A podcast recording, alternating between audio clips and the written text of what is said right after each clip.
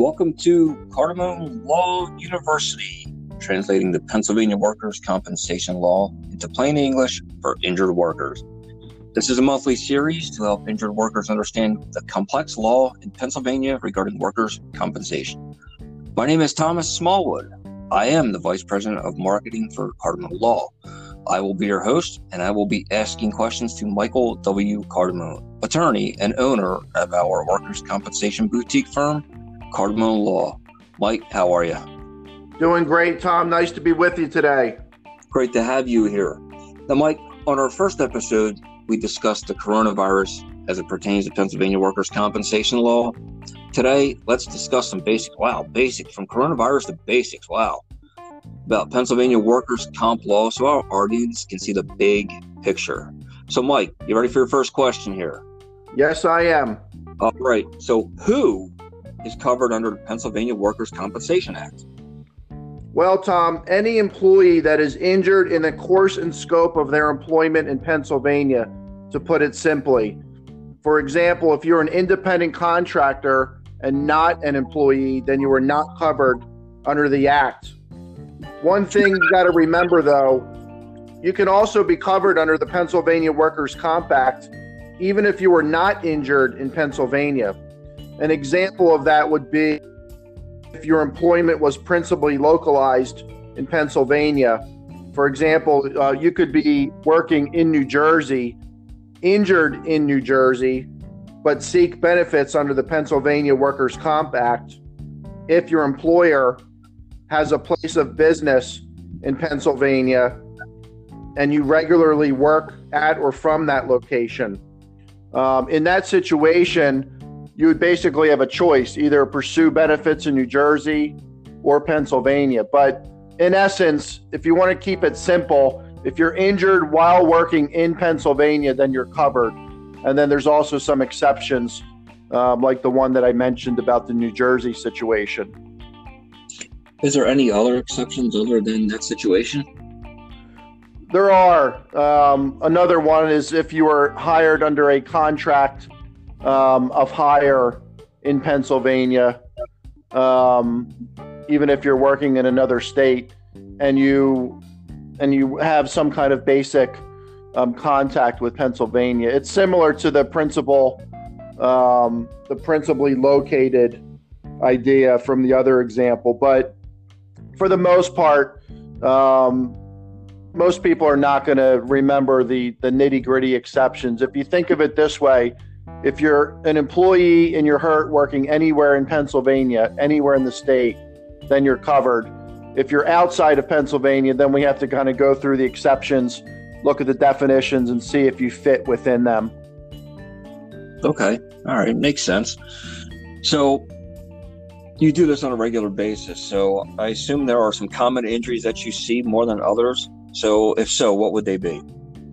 Absolutely, Tom. One of the most common injuries, and I think most people would probably guess this correctly, um, is a is a back injury, specifically the lower back. Um, in in medicine, they call it the lumbar spine. The reason is a, a lot of people are are lifting or bending at work, which can load the discs and put a lot of pressure on them, causing injury to the low back. We do see some thoracic spine injuries. Um, that's the middle of the back, although they're they're fairly rare. I would say after the lumbar spine or the low back, the most common injury we would see is, is a neck injury. Um, after that, Tom, I'd probably say the most common uh, the most common injuries would be probably to the knees, then shoulders, uh, perhaps carpal tunnel. We also see a smattering of hand injuries. In fact, I've had a host of cases with lost hands and/or amputated fingers. Um, brain injuries are common, and and today that's sort of a hot topic, the traumatic brain injury, um, as we know from from football and other sports, mm-hmm. where there's a shaking of the brain. Um, you know, there can be significant injury, even with a negative CAT scan or MRI. Um, there are a lot of people who sustain concussions at work. I have a case now where our client, she was working um, at a company in a box, about 10 to 15 pounds fell on her head and she still has issues. She hurt her her head, of course, with a concussion and post concussive syndrome, mm-hmm. and also has um, a neck injury as well. But um, you got to remember also there's there's occupational disease, the coronavirus, as we talked about on the first episode, black lung, mesothelioma. If these things are contracted at work, they're considered work injuries. And then there's also psychological injury. For example, somebody with chronic back pain for years, they might develop anxiety or depression or both, and that can be a work injury too. But uh, the low back is definitely the most common. It probably accounts for about half of our caseload. So, getting into the back injuries, I see a, a, a lot of manufacturing companies will supply those back braces, the black ones with the Velcro that you see all the time. Yes. Now, now, if the company says that, well, every time I see him, he's very safe. He doesn't use the the back brace that we we had given him, or um, he is wearing it. I can't see how he hurt his back. How, how do you fight against that? It's not a defense. Um, there is a defense in the workers' comp um, system here in Pennsylvania called a violation of a positive work order.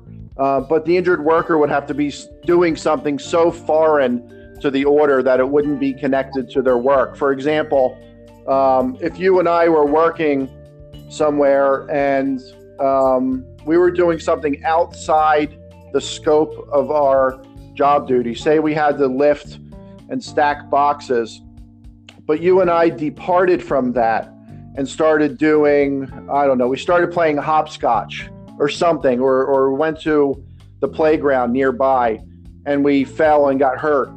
That wouldn't be considered a work injury because we weren't in the course and scope of our employment. With your example, if somebody's not wearing a back brace, it's not going to be a viable defense. They're still injured in the course and scope of their employment. You got to remember, fault is not an issue. Um, so even if they were told to wear a back brace and they didn't wear it, that's not likely going to be successful in court.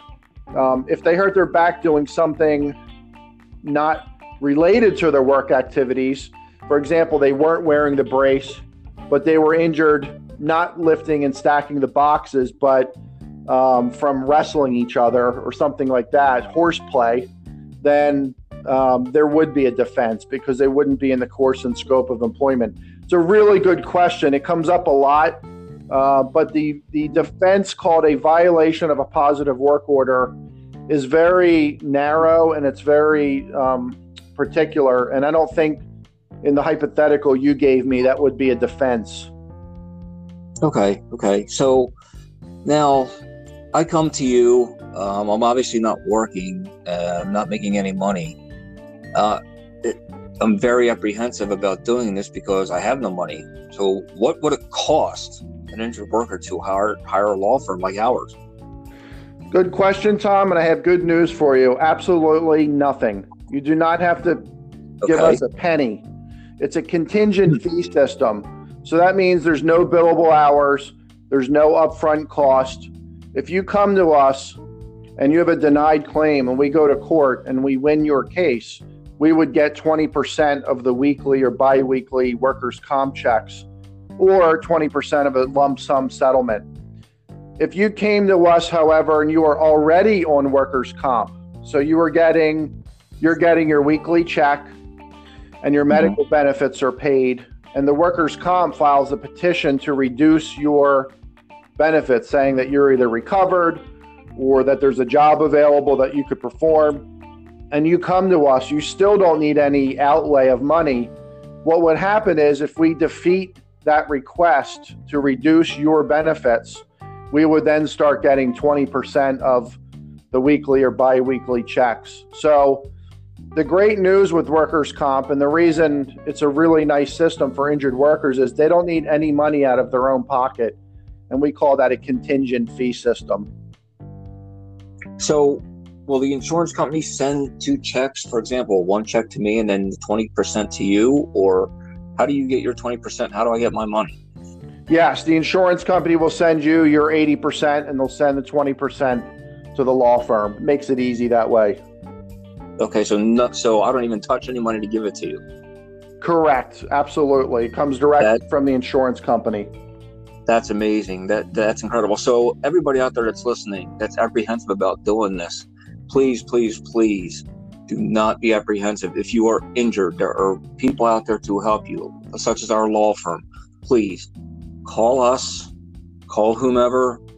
Do not worry about any out of pocket fees. I hope that makes you feel a little more at ease. Um, um I know it makes me feel at ease.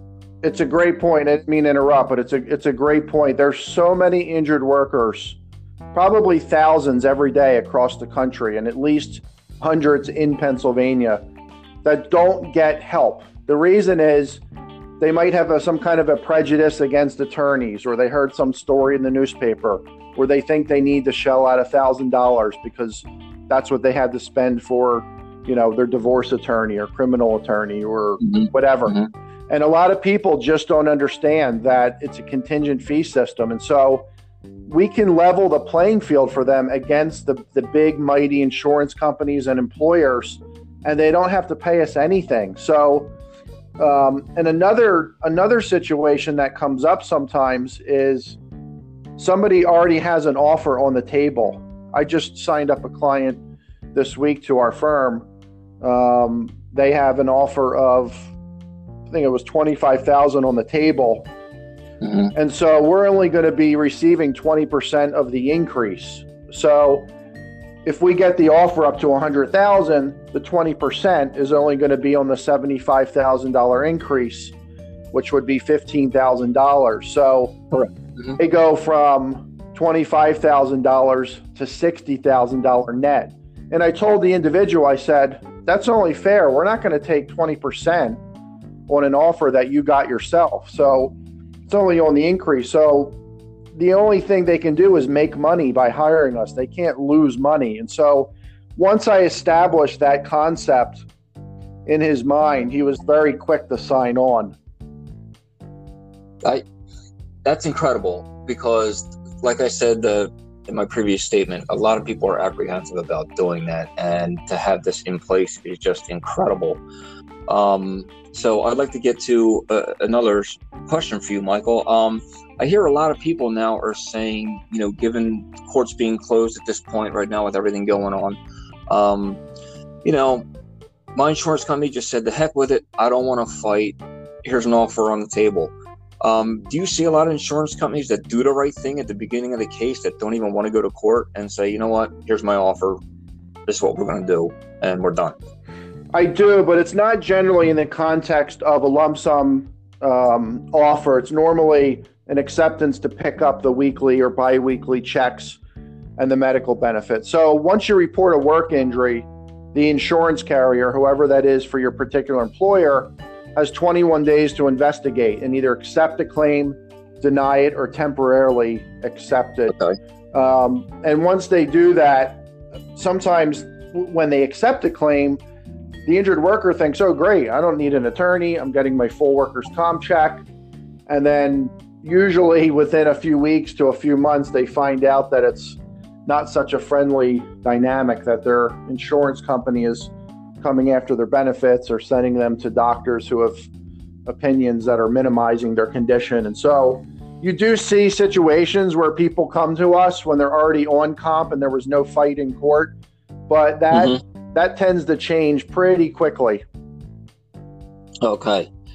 All right, that's what I was wondering. So I don't know. Um, I've spoken to a few people that have said, "Oh, I got my insurance check, and you know it was great. They did this." So it doesn't always work out that way. No, it doesn't. And there are a lot of people who get in in terms of a lump sum settlement. A lot of people get robbed, and they don't even know it. They just they hear, "Oh, fifty thousand dollar offer. That sounds great." Meanwhile, you know, we, we if we analyze their case and look at their workers' comp rate and we look at the significance of the injury and we look at their lack of an earning power because maybe they they only completed high school and all they did was physical labor now their back is out for life we probably could have gotten them you know 250,000 or more or somewhere in that range and they settle for 50,000 because they said to themselves you know what 50,000 is a lot of money never had a check like that I'll, I'll take it i don't have to get an attorney Meanwhile, they could have made triple or quadruple that if they just made the phone call. So, going back to your your previous point, Tom, about the, the fear factor involved with injured workers, that it's so critical for them to get advice because they really don't know how to evaluate the value of their case. Sure. Mm-hmm. And that's where you come in. Yeah, I mean that's that's our bread and butter. As you know, that's all we do. And I'll look at the case, get the medical records, get the bureau documents, and figure out um, fairly quickly what's the proper range here for settlement. That that's that's a big key right there. Um, I don't know how many people also going back to what I said have also said, you know, I got my check, it's good, I'm feeling okay and like you previously said, in like three years from now, I see them and they're like, oh, I'm out of money, I'm hurting, this, that, and everything else, when they should have just called us in the first place. And this could have all been settled and they could have been set for life. You nailed it. And what happens at these settlement hearings, we have we go on the record in workers' comp in front of a judge, and the judge and the attorneys will ask the injured worker, our clients, did you read this agreement? Is that your signature? Are you doing this voluntarily? Are you clear headed today? You're doing this of your own free will. This will end your case, even if your condition gets worse after today. So they have this um, litany of questions at our compromise and release hearings. That's the, the term for the settlements because it locks people in. And it's not to talk them out of the settlement, it's just so that they understand what the bargain is, that they're getting a lump sum to finalize their case. But the exchange for that, the, the benefit to the employer and the insurance company is is finality that the case is closed forever. And so I get calls sometimes from people saying, I settled my case, you know, five years ago. I was a truck driver. I settled for 75,000, but my back is even worse. And I said, look, if you didn't aggravate it at a new place of employment, which could be considered a new injury, um, if you haven't done that, you're out of luck. I mean, they're going to take out, if, if you try to file a claim for benefits for that injury, the insurance carrier is just going to take the transcript out from that settlement hearing and say, Sir, we have you under oath saying you understand this is the deal. That was your signature, that you didn't consume any drugs or alcohol or anything affecting your ability to understand the hearing that you know this is you understood how much you were getting etc so we see that scenario a lot and it tends to be from people who are not represented and they're trying to undo a previous settlement. Um, one more comment on this question and then we'll get to the next one. Sure. We've been doing this a long time.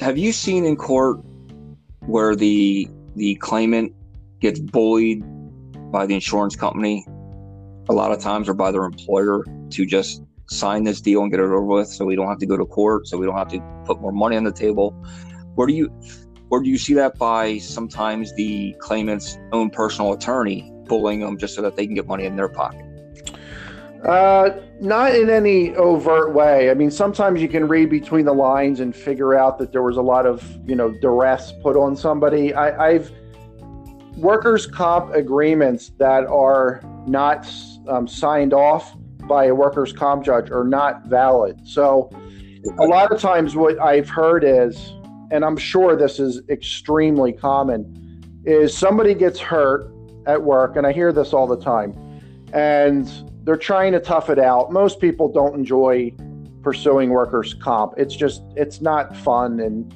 it can take forever, and you lose money, and you're losing job skills, and so there, a lot of people hurt their back they think it's just going to be a little strain or sprain and they're going to work through it and it's not going to be something life changing. And they tell their boss, and the boss puts pressure on them to not take it into court. Why? Well, they don't want their premiums to go up and they might not want other workers finding out, uh, you know, to be reminded about the benefits because maybe you know in some in their paranoid brain they think other coworkers are going to then you know um, seek out those benefits for for things that they suffer.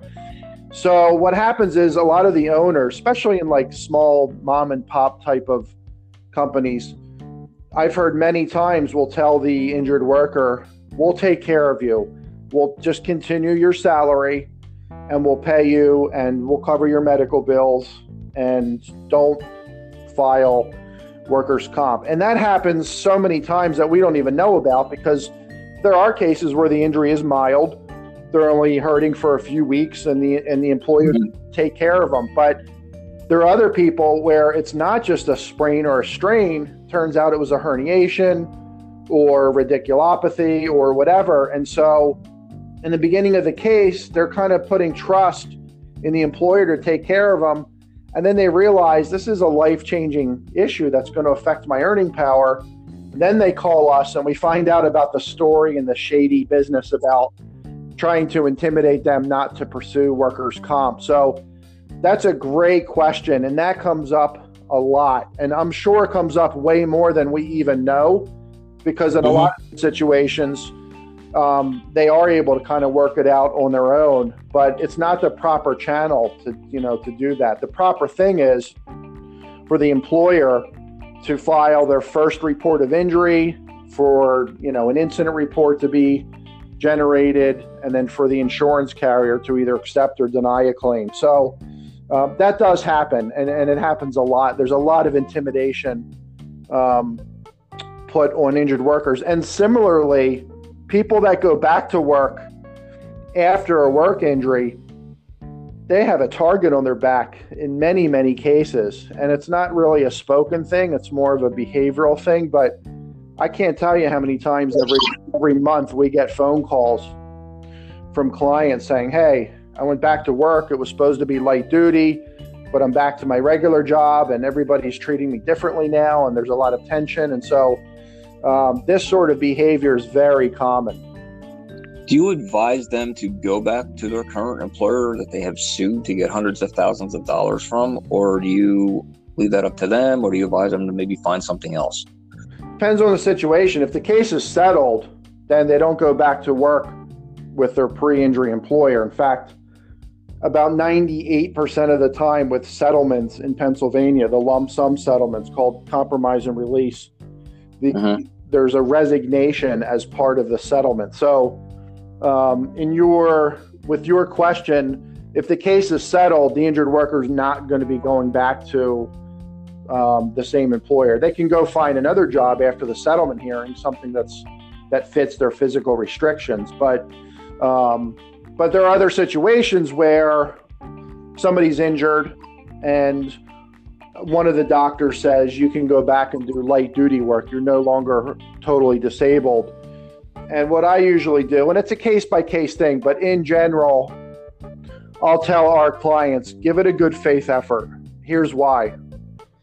If you go back to work and it works out, great. You're back to work, and that's better than being on workers' comp. You have a job, you have your pride, you have you know something to rely on and and your benefits aren't going to be jeopardized like uh, if and you know if you have health insurance, etc. And if you go back and you can't do it physically, you'll be able to look the judge in the eye at the hearing and say, "Judge, Your Honor, I was skeptical. I was in a lot of pain. I didn't really agree with the doctor, but I went forth and I gave it a shot, and I couldn't do it." And so then your workers' comp case is much more.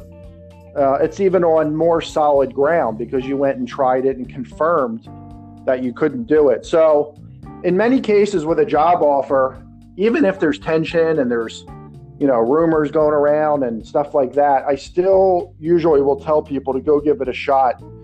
In the case there's a settlement, that's pretty much off the table. That's very rare where the employers won't have somebody sign a resignation. Okay. Good. That's good to know. So we have another question here, Michael. So if an injured worker starts getting paid from the beginning without the need for a lawyer, what could change in their situation whereby they would need to call someone like us to help them? A host of different things could happen. The most common would be getting an, an independent medical examination letter saying, Dear sir or ma'am, you've been scheduled for an independent medical exam. That's where the insurance company picks, they handpick a doctor, not for treatment. It's not a treating doctor, but for legal purposes. And they can do that approximately every six months if there's an open claim.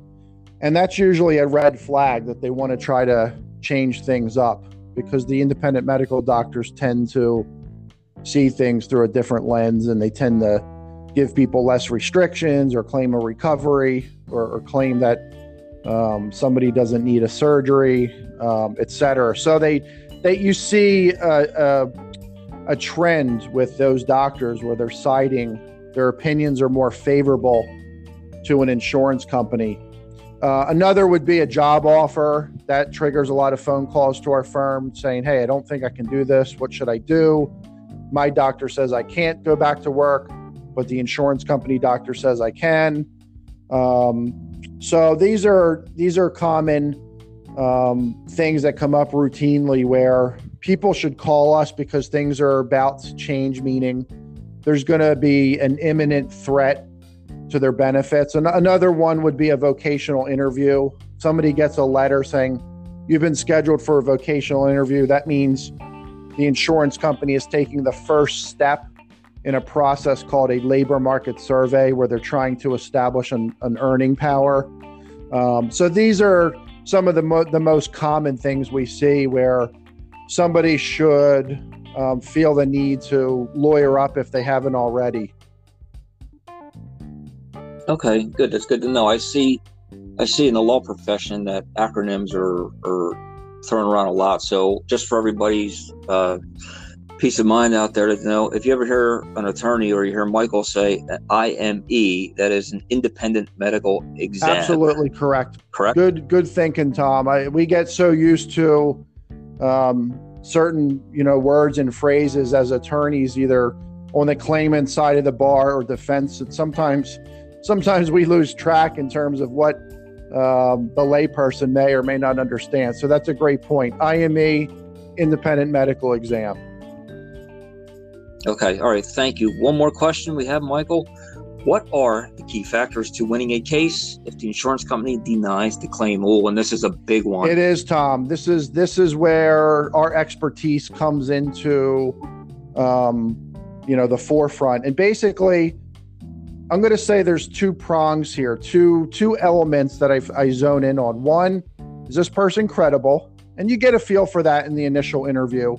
You talk to them, sure, and you, you have a lot of questions. You almost want to put them under cross exam, ask about prior injuries to the same body parts, things like that, and then you want to cross check that with the medical records. You have to get the medical records, see if they reported the injury consistently with what they're telling you, see if the doctor's given them, you know, a diagnosis and any restrictions and so on. So the two keys would be one, is this person credible and are they going to come off credibly in court? Most people, the answer is yes. There, every now and then you, you can you can kind of sense that somebody's um, malingering. I would say, you know, two to five percent. But the vast majority sure. people are, you know, straightforward, credible, etc. So you move to that second element, which is okay, does the doctor is the doctor going to help us? One, are they board certified? Two, are they a specialist? They tend to be more helpful than um, a family doctor, for example. You can use a family doctor as your expert, but you tend to do a little a little bit better if you have uh, you know, an orthopedic surgeon or a pain management doctor. Um, and so you get the medical records and you try to figure out are we going to meet our burden of proof? We have to show that there's an injury in the course and scope of employment and that it's disabling. And uh, sometimes you can't glean that from the, your review of the medical records, and you have to request what's called a narrative report. And that's basically a letter to the doctor saying, Dear doctor, we represent, you know, John Doe in this workers' comp case. We read your medical records. Can you answer the following questions? You know, is this a work injury and what are the restrictions and are they recovered and and so on and so forth. So to boil it down, one, credibility of the claimant, always a big factor. And two, do we have a good credible medical doctor who's on our team? Oh, that that's that's great, Michael. That is incredible. So there was a lot to it today, but it was the basics. So what they need to do is if they are apprehensive, they need to call us. How do they get a hold of us? I will do that in a few seconds here. But first of all, I want to say, Michael, it's been a pleasure speaking with you about some of the basics of Pennsylvania workers' compensation law. We are out of time for today. Please join us again for our next podcast here at Cardamone Law University. And we remind you that if you have any legal issue issues, no matter what they are, correct, Michael, we can help refer you to the right law. Absolutely, firm. Tom. It doesn't matter if it's workers' comp. If it's workers' comp, that's what we do. We'll be more than happy to go over your case. There's no charge. Um, if it's a non workers' comp case, personal injury, car accident, medical malpractice, a defective product, a, a criminal proceeding, it could be an intellectual property issue with a trademark, it could be social security disability, uh, employment discrimination, things like that. Any kind of law outside of workers' comp, as you know, we have a great network of trusted colleagues, and we'll put people in the right hands and, and quickly as well. So there you have it. Uh, you can contact us at www.cardamonelaw.com. That is www.cardamonelaw.com or by calling us at 215 206 9068. Again, that number was 215 206 9068. Michael, it was a pleasure speaking with you again, and we look forward to speaking with you again Looking next forward month. To it, Tom. Everyone, thank you. Everyone, thank you, and stay healthy, and we'll talk to you soon. Bye bye.